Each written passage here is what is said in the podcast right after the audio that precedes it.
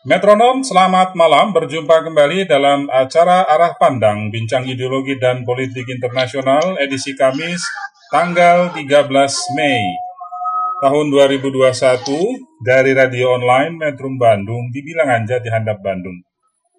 Pada edisi kali ini, Metronom selama kurang lebih satu jam ke depan akan bersama saya, Desmond. Telah hadir bersama saya narasumber untuk acara Kamis petang ini, Trenggono Pujo Sakti, Rino Widodo, dan Made Brian Mahararta. Selamat malam, Bung. Apa kabar semuanya? Alhamdulillah baik semuanya. Baik, Bung Desmond. Baik, terima kasih. Kita tidak lupa mengucapkan selamat Hari Raya Idul Fitri 1442 Hijriah ya pada uh, tahun ini kepada metronom. Metronom dalam kesempatan ini saya juga mengingatkan bahwa metronom untuk mendengarkan siaran radio Metrum dapat mengunduh aplikasi Android Metrum Radio di Play Store melalui tautan Bitly Metrum Radio, satu aplikasi menjelajah berbagai platform.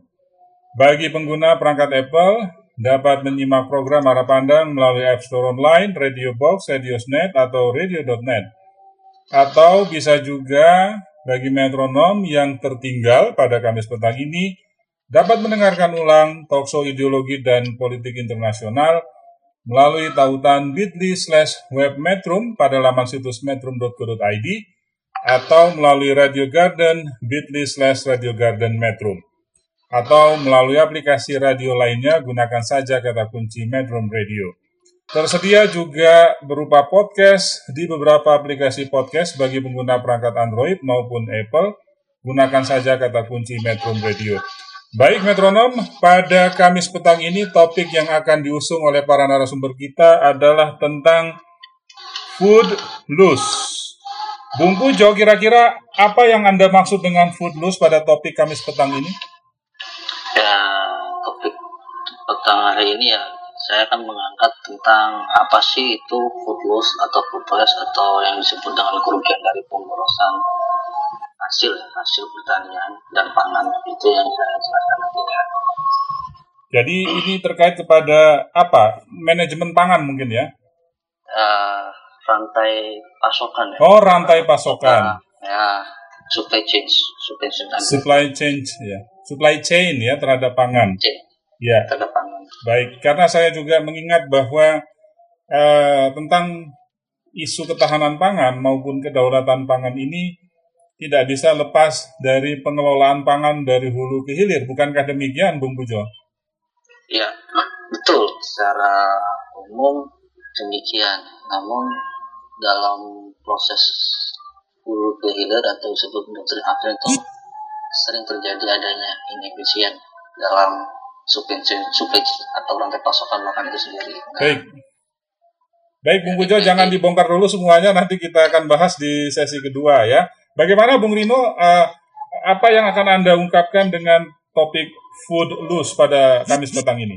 Oke, uh, selamat malam untuk sahabat metronom uh, sekalian. Uh, selamat uh, menyambut Hari Raya Idul Fitri 1442 ya. Uh, untuk malam ini kalau dari sisi saya uh, ini saya ingin menunjukkan tentangnya tematika yang ada di pasarnya sendiri itu karena uh, supply chain sendiri baik itu dulu kediri yang telah disebutkan tadi itu ada beberapa rantai yang uh, sampai ke tangan kan uh, konsumen itu beberapa waktu mengalami kenaikan harga. Baik, baik. Tahan dulu di situ, uh, Bung Rino. Nanti kita akan kupas lebih dalam pada sesi selanjutnya. Baik, metronom, kita akan jeda sebentar dan bertemu kembali bersama para narasumber kita pada sesi kedua. Metrums Radio Media terintegrasi kaum muda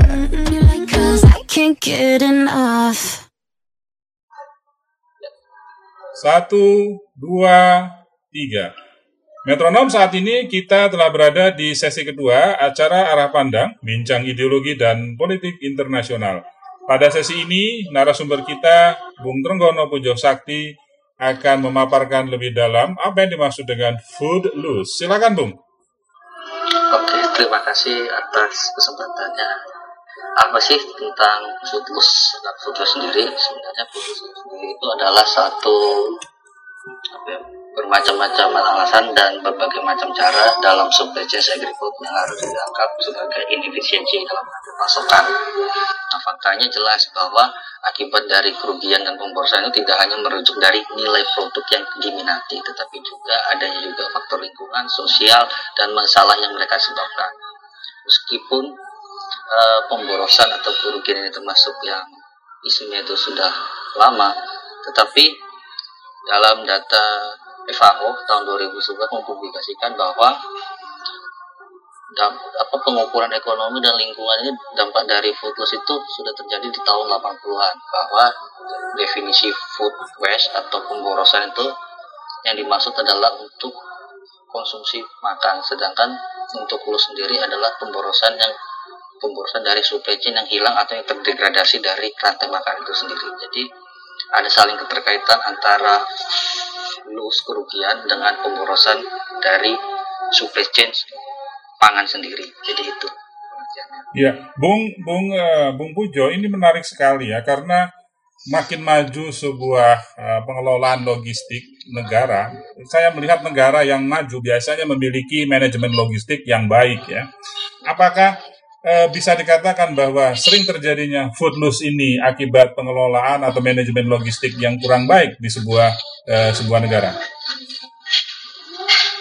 Uh, bisa dikatakan iya karena beberapa misalkan di negara maju sendiri tentu kan uh, pangan sendiri kan memiliki apa memiliki kebutuhan ya mereka memiliki mem, mem, apa memiliki kebutuhan yang tinggi terhadap yeah. pangan sendiri. Akhirnya dalam tahap produksi pas kemarin promosi sendiri itu terjadi adanya inefisiensi inefisiensi. Nah inefisiensi ini bisa saja berupa limbah makanan misalkan dari end user ataupun juga kerugian yang dialami dari produsennya sendiri. Karena pemborosan dan kerugian itu tidak terserap. Nah terserap oleh siapa oleh siapa oleh customer atau konsumen atau stakeholder lain. Yeah. kalau di tingkat global Bung Pujo saya melihat ketika terjadi konsentrasi apa kuantitatif pangan di satu titik ya di satu wilayah di satu kawasan misalnya tapi sementara di kawasan lain di belahan bumi yang lain terdapat kekurangan stok pangan. Ini kan menjadi ironi ya. Apakah ini juga terkait kepada isu food loss?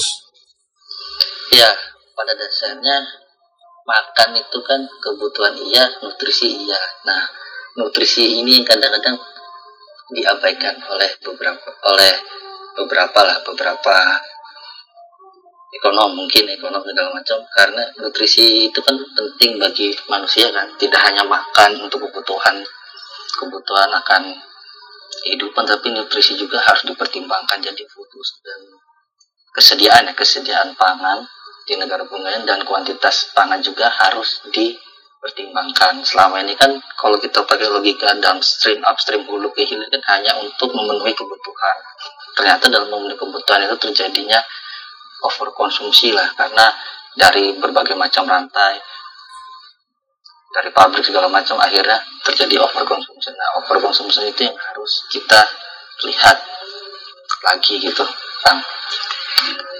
Oh begitu, uh, Bung Pujo, mungkin bisa digambarkan lebih dalam di mana tercecernya atau uh, apa kelemahan ketika terjadi food loss ini? Apakah lebih banyak di hulu atau di hilir? Dua-duanya kan. Dua-duanya. Dua-duanya. Nah, kalau case tadi aja ya case tadi aja mungkin dulu atau beberapa tahun belakangan sering kan terlihat dari produsen sendiri misal dari petani sendiri dia tidak apa melakukan bukan protes sih tapi sedikit apa ya ketika barang atau produk pangannya itu tidak terserap maka dia ada yang membuang ke sampah, membuangnya cuma-cuma atau membuang ke sungai atau membuang apa itu terjadi pemborosan karena tidak terserap itu aja kan. Sedangkan kalau di hilir sendiri dari industri sendiri ya terjadinya sisa itu pemborosan ya bisa aja dari gaya hidupnya sendiri dari konsumsinya bisa juga pemenuhan yang sangat over akhirnya dua-duanya ini memiliki peran yang sangat penting tidak bisa dikaitkan antara sebab akibat tetapi juga saling keterkaitan gitu kan Baik, ini yang menarik Kang Pujo misalnya di hulu tadi ya ada kelebihan eh, produksi yang tidak diserap oleh pasar karena mereka tidak mengetahui teknik eh, untuk melakukan diversifikasi produk. Akhirnya kemudian di dalam beberapa berita nasional kita lihat petani mungkin putus asa dan kemudian membuang eh, hasil produksi mereka karena tidak terserap oleh pasar. Apakah kira-kira penyebabnya ini memang kita tahu tidak terserap oleh pasar, ditambah juga karena mereka tidak mampu melakukan diversifikasi produk. Misalnya eh, dilakukan eh, proses pengawetan atau dirubah ke bentuk bentuk produk pangan yang lain. nah untuk salah satu kecil bentuknya dengan cara ya membalikan ya membalikan alir, aliran aliran barang atau produk tersebut ya bisa juga dalam bentuk bioenergi atau biodiversitas yang itu bisa untuk mengawetkan makanan. Nah, karena kenapa? Karena itu eh, terjadi apa ya? Terjadi minimnya minimnya handling produk untuk pengolahan makan sampai ke konsumen. Satu sisi mutu produknya juga harus tetap dijaga jadi saling terkaitan itu kan. Iya, iya, iya. Menarik ini, menarik sekali. Eh, saya juga sering melihat itu di hulu ya. Kalau di hilir, penyebab, saya tidak tahu apa penyebab overconsumption dan, atau salah sasaran yang kemudian akhirnya berujung di, maaf ya, di tempat sampah. Apakah ini karena eh, lebih banyak dipengaruhi oleh lifestyle atau atau salah kalkulasi di dalam di dalam apa eh, di dalam menyasar tempat penyerapan produk di pasar? eh kalau eksternalnya iya kan gaya hidup ya. Lifestyle dari menghabiskan makanan itu sendiri kita sangat sedikit sangat minim. Kemudian juga makan yang tidak sesuai dengan porsi yang kita makan itu masih ada. Untuk digampangnya tidak menghabiskan makanan lah yang kita inginkan. Hmm. Bung Pujo, jadi Bung Pujo, kalau misalnya kita anggap bahwa ini adalah bagian dari isu keamanan non tradisional ya pangan, apa yang paling mengancam, yang mengancam kehidupan eh, kehidup- kehidupan manusia ya akibat food loss? banyak satu hal yang lebih si ini ya tentang nutrisi juga Nutrisi. malnutrisi nah, malnutrisi kemudian juga adanya perubahan emisi gas karbon segala macam karena itu hasil terakhir di pembuangan sehingga menunjukkan gas-gas yang perlu dikelola kembali jadi lebih menekankan ke lingkungan dan nutrisi sendiri Berarti ancamannya ini satu ke lingkungan dan satunya lagi terhadap kesehatan manusia yang malnutrisi dan satunya lagi adalah harga yang harus dibayar untuk melakukan treatment terhadap eh, apa yang yang ditimbulkan da- dari emisi gas karbon ya. Baik, ya baik ya. Eh, saya ingin beralih ke Bung Rino. Bagaimana Bung Rino menanggapi isu food loss? Kalau untuk isu foodless sendiri, eh, hemat saya itu berawal dari hulunya terlebih dahulu kan.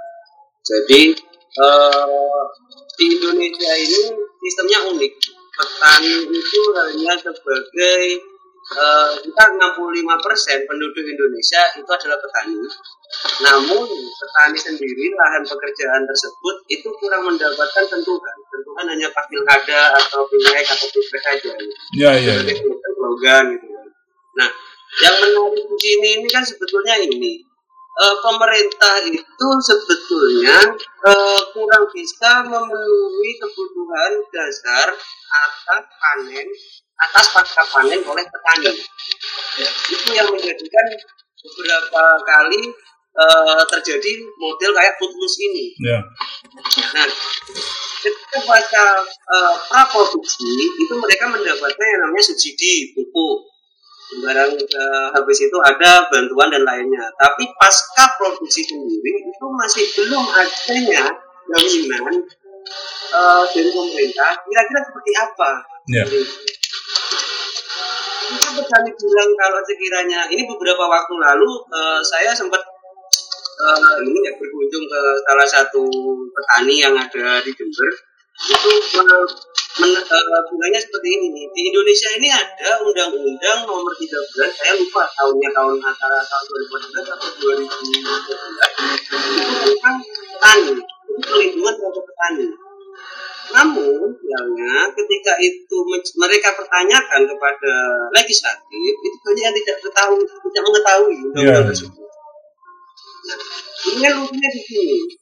Ketika kita eh, katakanlah beberapa waktu yang lalu bawang putih me- eh, ada di mana-mana banyak lah eh, komoditasnya.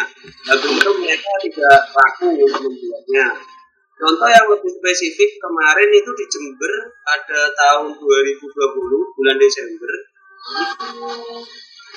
mereka serentak panen raya untuk komoditi eh, ini eh, apa namanya eh, tomat nah itu nggak nggak laku sama sekali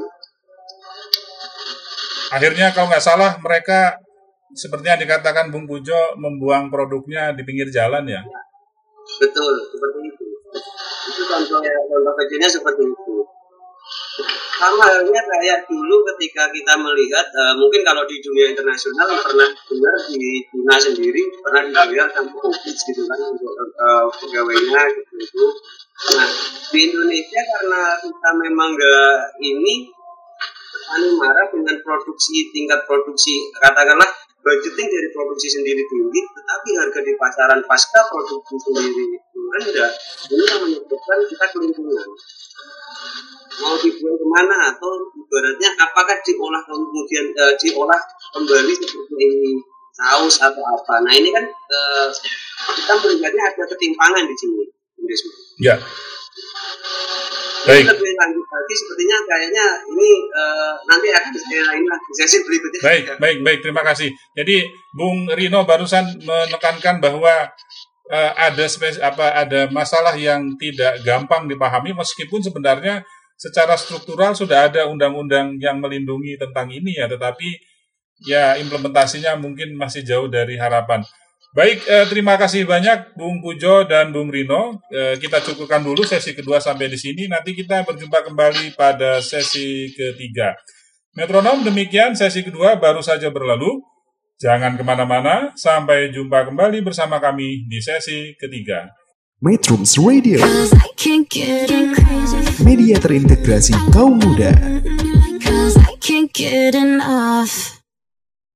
Metronom, kini kita telah berada di sesi ketiga acara arah pandang bincang ideologi dan politik internasional dengan tema yang tidak biasa, yaitu food loose. Seperti tadi, janji Bung Rino akan lebih dalam mengulas ini, maka kita sambut Bung Rino. Kami persilakan, Bung. Baik, terima kasih untuk waktunya Bung Desmond. Jadi pertama-tama saya ingin eh, mengungkapkannya seperti ini. Eh, banyak di media itu rata-rata petani mengalami kelangkaan pupuk. Baik itu pupuk yang notabene pupuk yang subsidi, urea dan lain-lainnya. Eh, nah kemudian ada beberapa waktu itu muncul suatu kebijakan untuk menggunakan pupuk secara pupuk organik. Nah, ini agak lucu lagi. Seperti apa? Anjuran untuk pupuk organik sendiri, katakanlah petani itu sudah melakukannya itu jauh-jauh hari atau eh, jauh-jauh waktu yang lalu itu sudah pakai pupuk andan atau pupuk organik. Nah, yang lebih lucu lagi kan eh, pada saat kita diupayakan digalakan dengan adanya urea, ZP dan lain-lain untuk pengelolaan padi seperti ini, pengelolaan ketela seperti ini. Cuman nyatanya pemerintah sendiri menggulirkan metode dengan menggunakan menggunakan sumber organik itu membuat pabrik-pabrik model kayak yang mohon maaf lah kita sebut aja kayak kimia farma dan lainnya mengeluarkan juga pupuk organik berupa gandum sudah jadi di kalangan petani sendiri kalau kita berbicara tentang pengelolaan pupuk organik itu mereka rata-rata sudah bisa membuatnya terlebih sendiri seperti itu mulai dari tester dan dawa tester dan lain-lainnya katakanlah dengan notabene harga senilai total keseluruhan biaya produksi yang dilakukan itu senilai 125.000 sampai 150.000. Cuman yang di, di pasaran yang digembar-gemburkan oleh pemerintah dengan menggandeng sama eh, biofarmasi biofarmasi yang ada perusahaan biofarmasi yang ada di Indonesia itu sudah mengeluarkan pupuk model granul dengan harga yang 40.000. Nah ini kan menjadi petani yang notabene Ya. berpikir gimana caranya untuk mendapatkan tambahan eh, sambil menunggu hasil panen mendapatkan tambahan penghasilan dengan menjual pupuk organik sendiri ternyata ini, eh, pupuk organik lain dengan Ya. Ada disparitas harga ya? Nah, betul di situ. Nah, seyogianya mungkin kalau sekiranya bisa petan eh, pemerintah sendiri, oke lah bekerja sama dengan pemerintah eh, dengan tentang eh, perusahaan-perusahaan biofarmasi sendiri itu mengambil eh, katakanlah bahan bakunya dari petani. Ini kan menjadi win-win solution, harusnya seperti itu. Tapi bukan serta merta mereka membuat sendiri, habis itu eh, ini pemerintah memberi menggembar-gemburkan harus pakai pupuk organik karena tanah seperti ini. Nah ini kan yang apa ya sangat fundamental gitu Iya. di, di, di petani sendiri juga. Ya kita tahu pupuk kimia itu seperti ini, seperti ini, oke kita tahu. Tapi karena perlakuan lahan itu dari tahun ke tahun sudah menggunakan pupuk kimia, kemudian itu beralih ke pupuk organik, tentu perlu permajaan-permajaan tanah yang itu kalau tanah saya bukan or- ahli tanah, mungkin bisa ditanyakan itu butuh berapa waktu untuk tanah tanah itu kembali lagi ke Iya. dulu. Gitu. Itu dari segi perpupukan saja. Terus dari segi eh, supply Ini yang kedua ya? Iya. Ini yang kedua, untuk suplai pupuk sendiri itu pemerintah sekarang ini eh, menggunakan sistem kartu tani. Kartu tani. Ya betul, kartu tani. Di mana kartu tani ini fungsinya untuk mendata serta mengakomodir kebutuhan dari petani kira-kira butuh berapa pupuk yang diperlukan. Oke, nyata, eh, untuk tujuannya memang bagus seperti itu. Namun pada prakteknya sendiri di lapangan eh, para petani, eh, para koordinator tani atau katakanlah eh, kios-kios pupuk di daerah pedesaan itu habis waktunya untuk melakukan kegiatan administratif. Hmm. Nah, kemudian untuk proses pem- eh, mengambil pupuk sendiri itu juga sangat kurang efisien. Jadi ketika kita sudah punya kartu tani, kemudian katakanlah kartu tani itu kalau kalau nggak salah baca di juknisnya itu orang yang punya lahan minimal 0,5 hektar. Katakanlah setengah hektar. Lalu kalau sekiranya petani yang hanya buruh tani sendiri, katakanlah petani yang melakukan sewa seperti itu, katakanlah atau join hasil seperti itu. Nah ini nggak dapat subsidi juga. Ini carut marutnya yang ada di bawah ini seperti itu. Ya. Ini belum kita membahas tentang putus yang notabene yang ada di Hulu. Ya, di hulu. Belum di hilir ya? Iya, Iya. hilirnya. Seperti ini. Ini sasaran hilirnya aja seperti ini. Lalu yang ketiga, eh, kita tahu petani sendiri 65% di Indonesia itu eh, pekerjaan petani. Cuma nyatanya petani sendiri semacam dianak tirikan seperti itu. Jadi saya melihatnya memang kenapa banyak eh, sarjana pertanian itu yang rata-rata mohon maaf aja banyak mahasiswa mahasiswi eh, yang masuk ke eh, fakultas pertanian itu rata-rata memilih ke kerja ke bank atau kerja ke tempat-tempat lain seperti itu. Faktornya apa? Kita bisa lihat lagi. Jangan-jangan mereka yang masuk ke fakultas pertanian ini memang tidak memiliki lahan. Ya, ya, ya, ya, ya. Paham, paham. Ini kan juga menjadi suatu problematik tersendiri gitu. Di mana kita menggembar-gemborkan wada- eh, swasembada pangan, habis itu ketahanan pangan, habis itu dan lain-lain dan lain-lain untuk memenuhi kebutuhan ini, ini mungkin ini. Tapi nyatanya eh, kita terjebak pada sistem pendidikan yang seperti itu. Iya. ini menjadi problematik sendiri nih kalau kita melihat dari sudut pandang kutub. Nah, apalagi rata-rata petani-petani yang ada untuk saat ini itu pun rata-rata mereka memang sudah bertani dari turun temurun, Ya. bukan karena faktor mereka itu belajar di fakultas pertanian dan lain-lain. Itu mungkin. Itu faktor yang ketiga. Ketiga. Ya, lalu faktor yang keempat yang lebih penting lagi adalah tidak adanya yang namanya eh, jaminan pasca panen. itu yang membuat uh, petani semakin tahu. Ketika petani mengharapkan katakanlah sudah membudgeting dari produksi berapa, habis itu kira-kira dia akan dapat keuntungan berapa, itu juga saja mau pas, pas, uh, mau panen muncul isu yang namanya tentang impor komoditi. Ya, ya, ya. Pertanian. Nah, ini kan yang menjadikan penyebab uh, kalau di bahasa petani seperti ini uh, kita disuruh bertanam, tapi kemudian ketika kita mau menikmati hasil, karena harganya katakanlah sudah bagus, tiba-tiba diimporkan komoditi yang sama. Yeah. Alatnya untuk men menjaga stabilitas kesediaan. Nah, apa kira-kira hasil panen dari petani ini tidak mencukupi untuk kebutuhan masyarakat uh, Indonesia? Iya. Yeah. Ini kan juga menjadi problematik sendiri.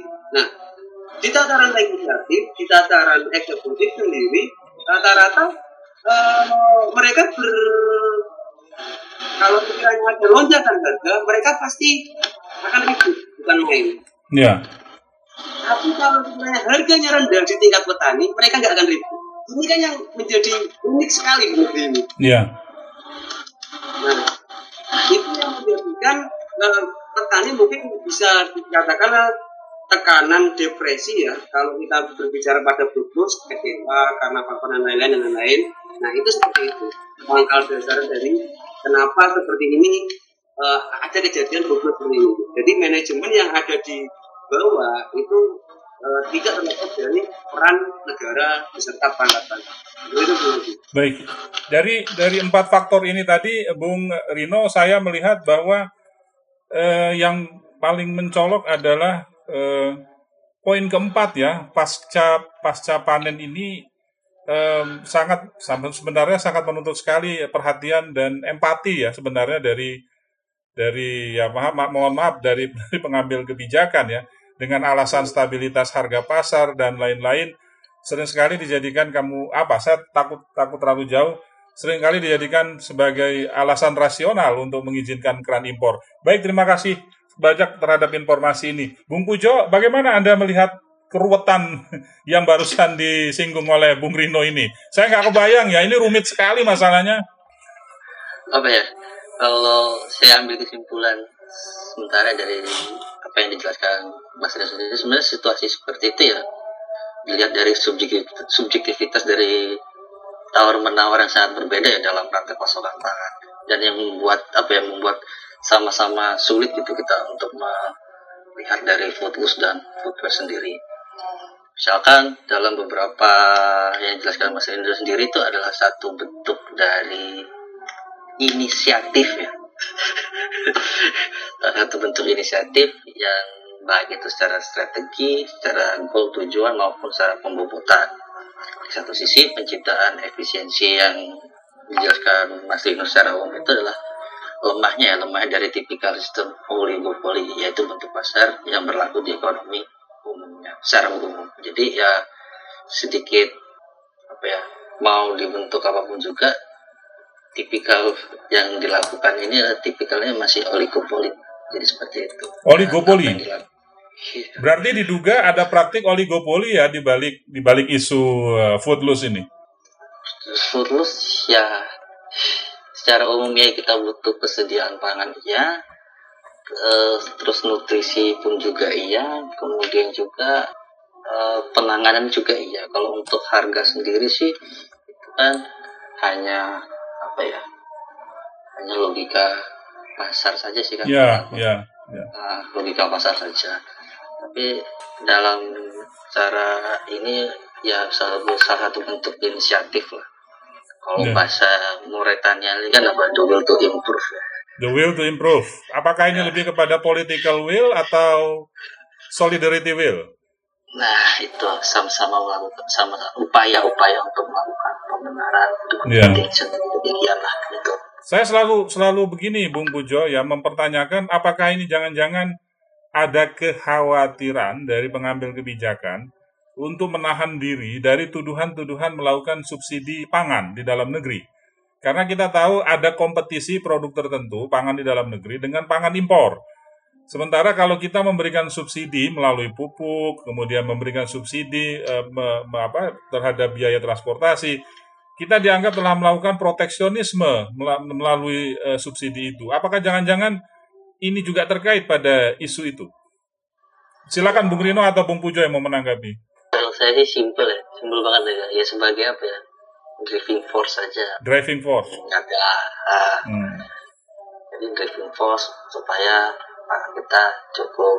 Ya inti dari semua ini ya lebih apa ya? Lebih bijak lah dalam memperlakukan pangan. Baik itu dari hulu maupun hilir dan sampai ke kita juga. Ya. aja kan. Eh, kalau wacananya mana yang menurut Bung eh, Pujo lebih berpengaruh terhadap eh, per- perbaikan ya perlakuan terhadap pangan ini?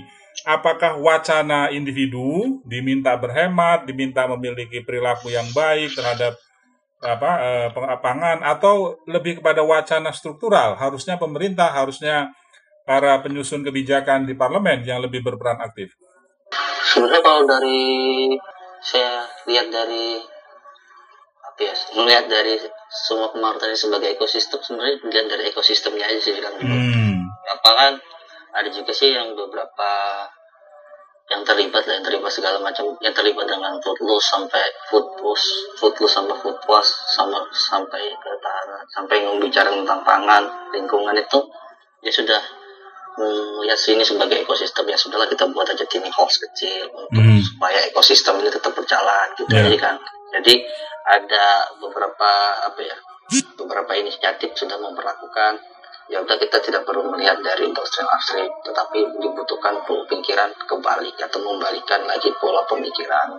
Yang selama ini pasokan itu adalah hulu hilir coba kita balikan lagi. Nah, balikan lagi itu ya upayanya kan ada yang melakukan sebagai tiny house kita buat ekosistem kecil ekosistem kecil kemudian jadi ekosistem besar. Demikian.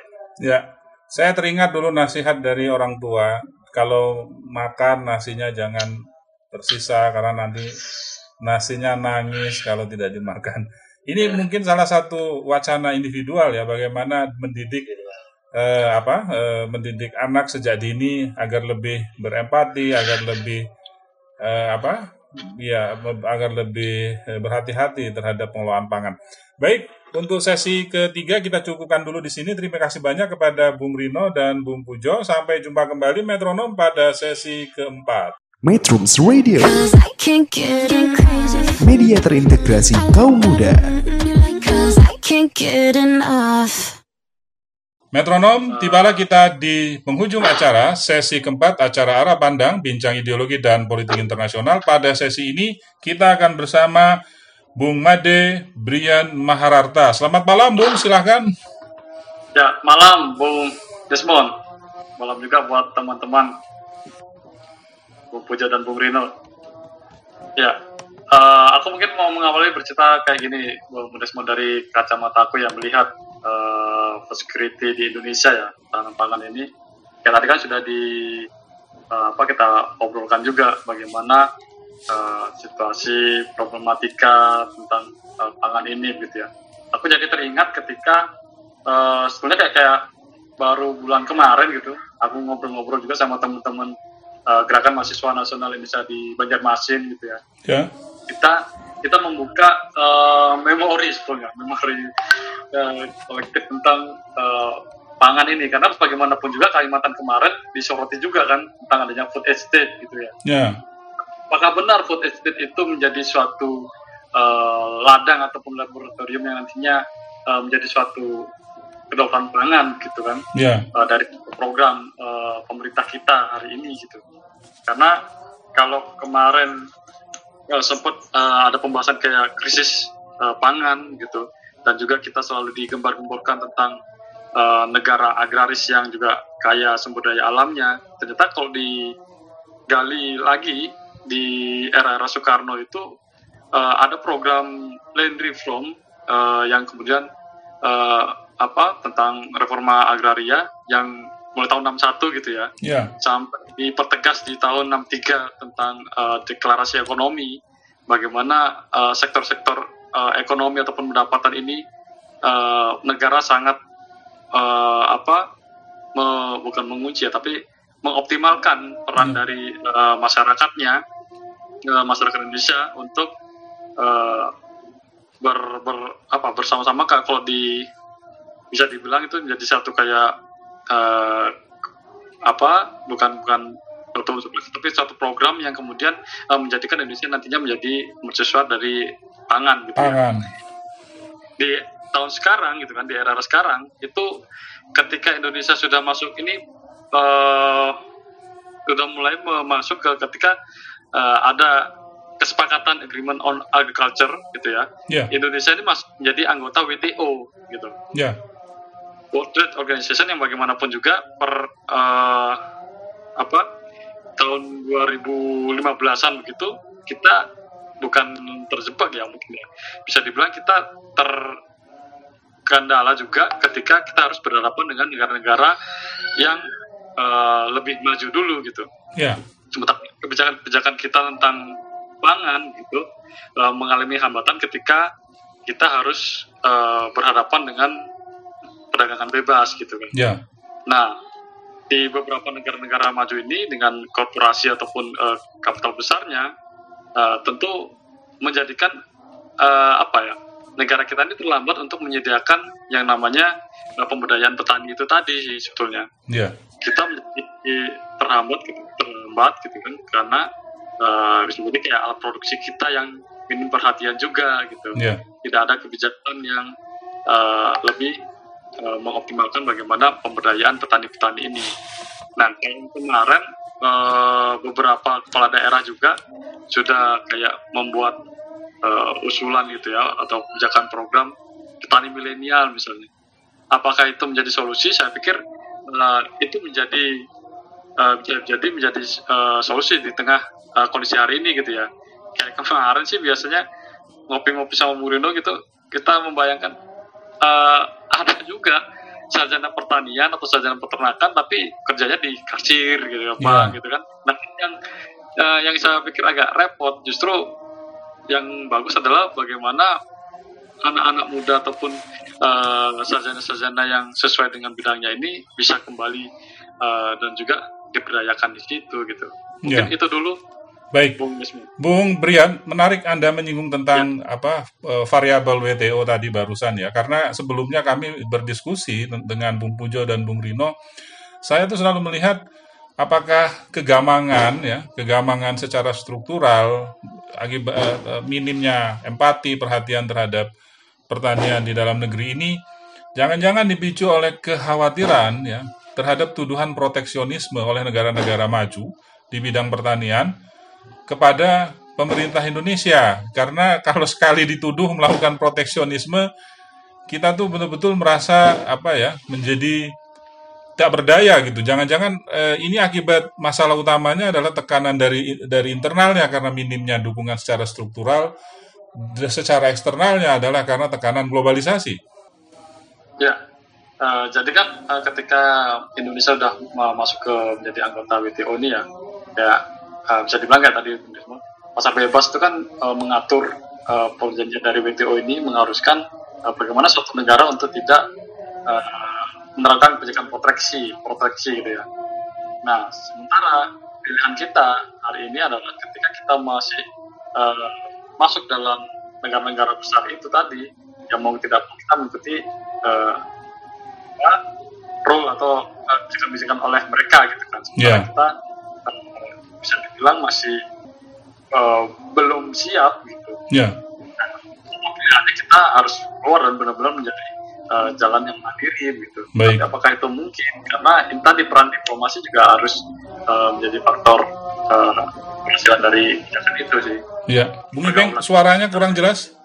Ya, mungkin seperti itu, Bung Desmi. Ya, ya karena begini Bung Ibeng, eh, Bung Brian, saya tuh teringat bagaimana masalah pertanian di Indonesia yang terkendala ya dengan Uni Eropa. Meskipun eh, isu kita kan pangan, tetapi ini juga bagaimana kita melihat eh, bahwa isu pangan kita itu baik internal dan eksternal tidak lepas dari isu eh, pasar bebas. Eh, masalah crude palm oil ya, eh, turunan minyak sawit kita sudah berusaha sertifikasi sesuai RSPO. Kemudian ada lagi standar ISPO. Dan itu tidak ternyata tidak membuahkan hasil apa-apa karena ternyata Uni Eropa meningkatkan kembali diduga melakukan double proteksionisme antara uh, mulai dari red 1 kemudian dilanjutkan ke red 2 kita telah menempuh berbagai cara diplomasi bilateral multilateral ke ke apa ke WTO ya. Kita kita berharap bahwa WTO menjadi arena dan dan ternyata sampai sekarang eh, ada rencana untuk meningkatkan proteksionismenya. Kalau kalau tidak mau disebut proteksionisme, tetapi ada instrumen yang digunakan oleh Uni Eropa untuk menghambat produk minyak sawit kita, turunan minyak sawit kita CBO. Ada lagi yang akan dikeluarkan namanya rencananya RED 3. Jadi eh, di sisi lain kita melihat bahwa apa ya eh, rezim-rezim perdagangan ini lebih banyak menguntungkan negara maju ya daripada negara berkembang. Apakah Bung melihat hal yang serupa? Ya, otomatis uh, kalau kita pakai melihat bagaimana negara-negara maju ini untuk mempertahankan eksistensinya, otomatis jalan seperti itu yang harus mereka lakukan gitu kan. Tapi di satu sisi, uh, seperti negara-negara Uni Eropa gitu, uh, melihat tetap menangkap peluang uh, bagaimana negara-negara yang berkembang ini uh, harus menjadi uh, apa semacam mitra juga untuk dalam uh, investasinya karena sekali lagi kalau kalau aku melihat kita masih ketergantungan dalam hal uh, produksinya itu yang belum bisa gitu kan. Yeah. Sementara mereka uh, sudah siap untuk melakukan uh, teknologinya itu tadi gitu. Yeah. Ya, memang Dan, ini tentang teknologi pertanian ya. Memang alat produksi ini memang kita akui betul-betul menjadi salah satu tantangan yang paling berat ya karena eh, saya melihat misalnya beberapa food estate yang dikembangkan oleh Singapura di China misalnya mereka mampu mensuplai kebutuhan pangan para buruh industri untuk satu kawasan besar di apa Asia di pantai timurnya China. Sementara kita juga ingin mungkin ya melakukan hal serupa, tapi di sisi lain kita juga memandang bahwa eh, apa ketersediaan alat produksi yang mampu mendukung gagasan eh, apa teknologi eh, teknologi pangan yang modern ini menjadi kendala tersendiri. Padahal Bung Rino kita tahu ya di Lembang sama di Malang itu ada lembaga-lembaga penelitian, riset, pemuliaan tanaman dan hewan ya padahal. Betul kan, Jisuan. Dan Bung uh, Bung Ibeng melihat bagaimana ketersediaan apa eh, lembaga-lembaga riset ini terhadap apakah mereka tidak termanfaatkan dengan baik untuk mendukung uh, apa uh, pertanian yang modern atau gimana? Uh, mungkin nanti ditambahin dari Bung Puja sama Bung Rino ya. Yeah. Tapi uh, sepengetahuan aku sendiri kalau aku mengikuti sempat mengikuti kayak uh, di apa karena sama teman-teman seperti itu, uh, justru fenomena yang uh, kembali gitu ya yang aku dapatkan. Kalau riset mungkin karena itu menjadi satu tujuan kurikulum gitu.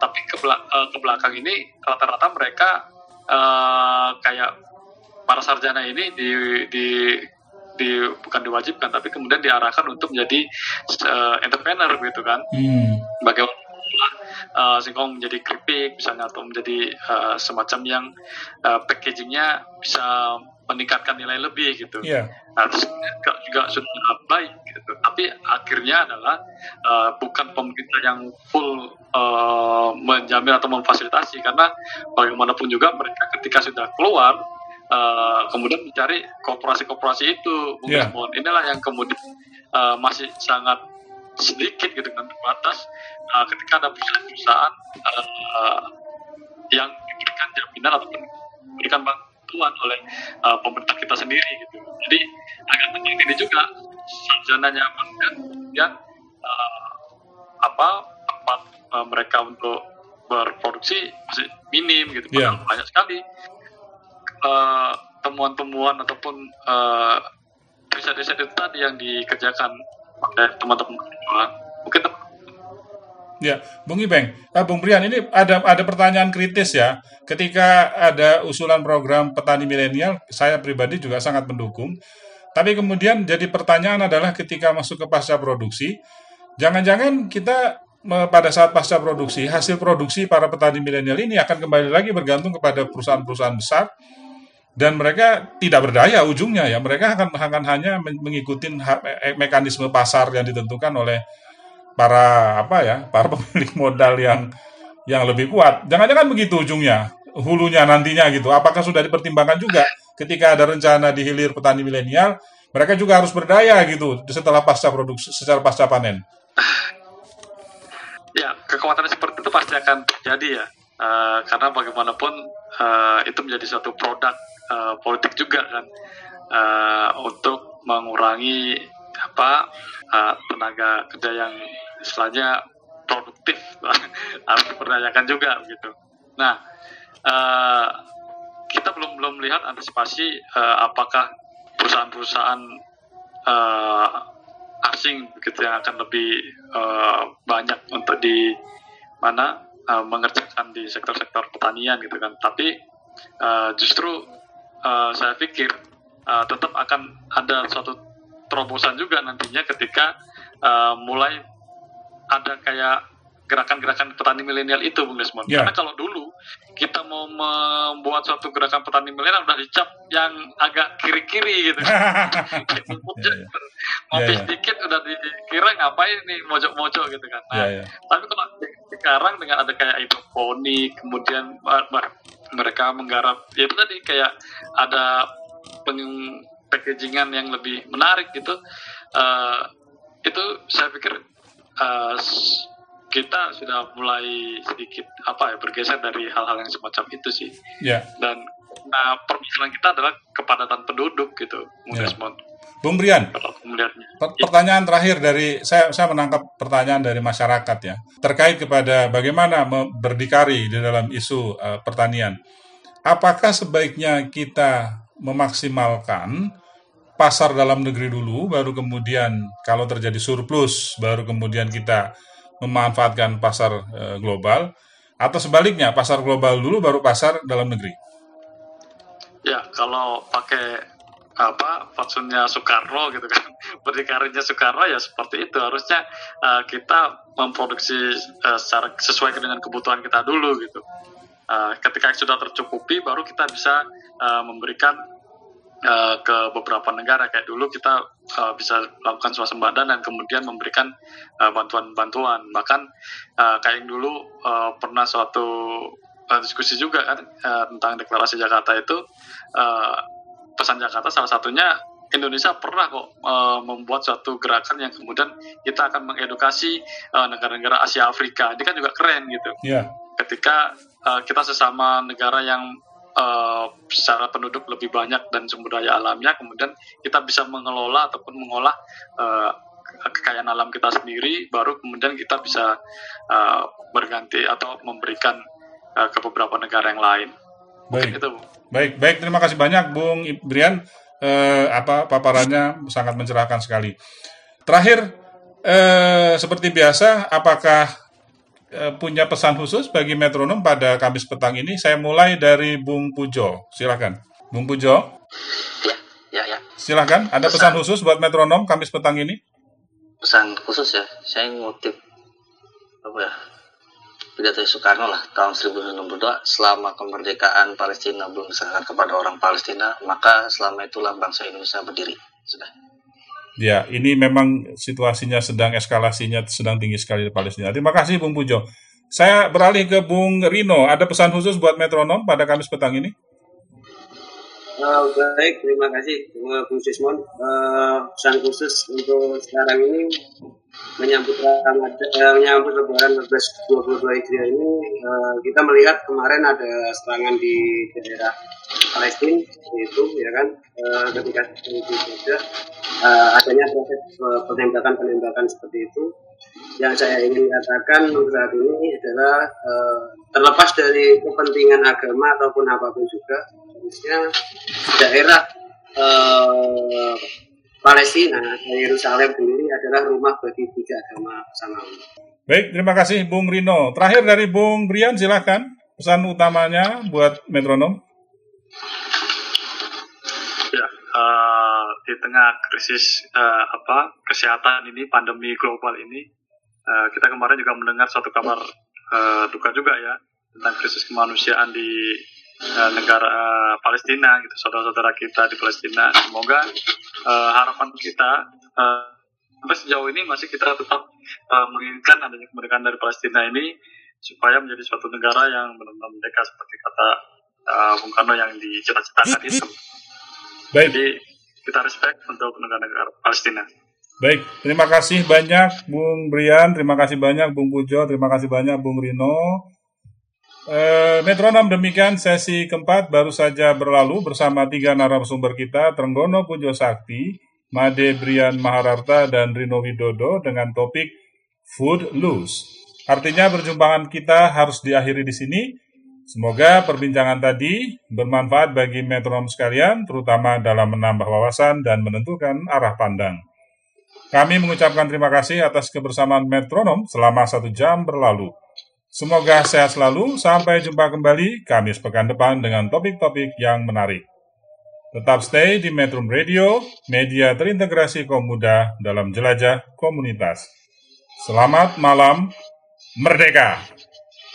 Merdeka. Merdeka. Metrums Radio All that you can have, boy. Got me spread like a buffet. Bon night.